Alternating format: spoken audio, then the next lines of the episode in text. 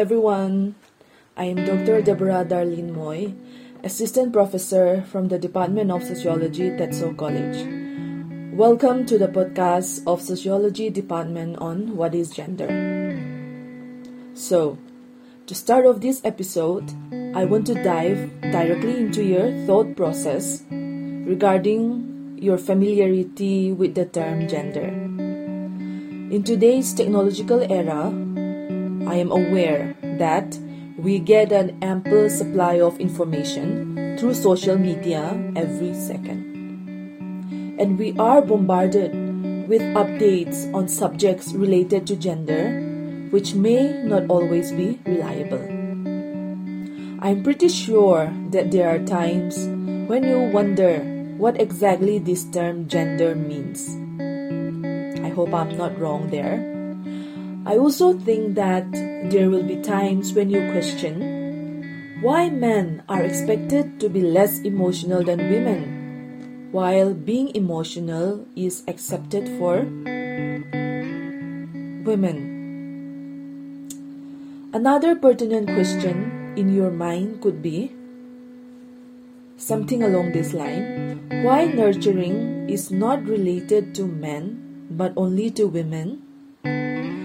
Why are domestic chores like cooking, washing dishes, and clothes generally kept as women's task and not men?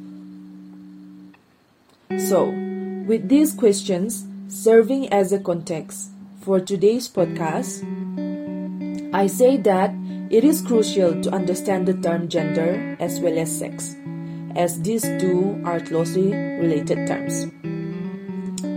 Looking at the definitions, from a sociological viewpoint, gender concerns the psychological, social, and cultural differences between males and females in terms of their personalities, goals, and social roles. Gender refers not to the physical attributes that distinguishes men and women, but to socially formed traits of masculinity and femininity. Socially formed traits. Right. It is important to note that power relations accompany this division. At the same time, definition of sex simply is the biological distinctions between males and females primarily found in relation to the reproductive functions of their bodies.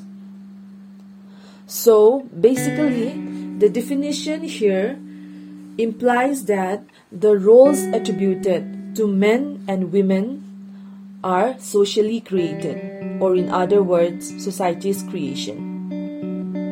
This means the role of men to be strong, to be powerful, to be a protector, and women to be fragile, passive, and gentle are a creation of society and not defined by biological composition. But at the same time, I want to state that there are other scholars who believes that the different roles of men and women occur due to their biological differences or in other words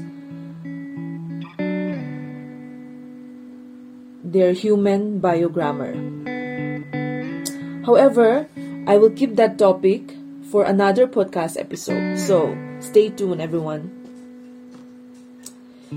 If we continue to reflect on the examples already mentioned, we can see that every aspect of our lives is gendered, meaning there is division in the roles and responsibilities of men and women everywhere and anywhere you go.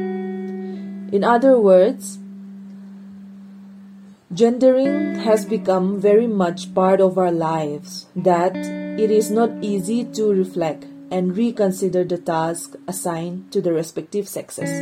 I hope you agree with that.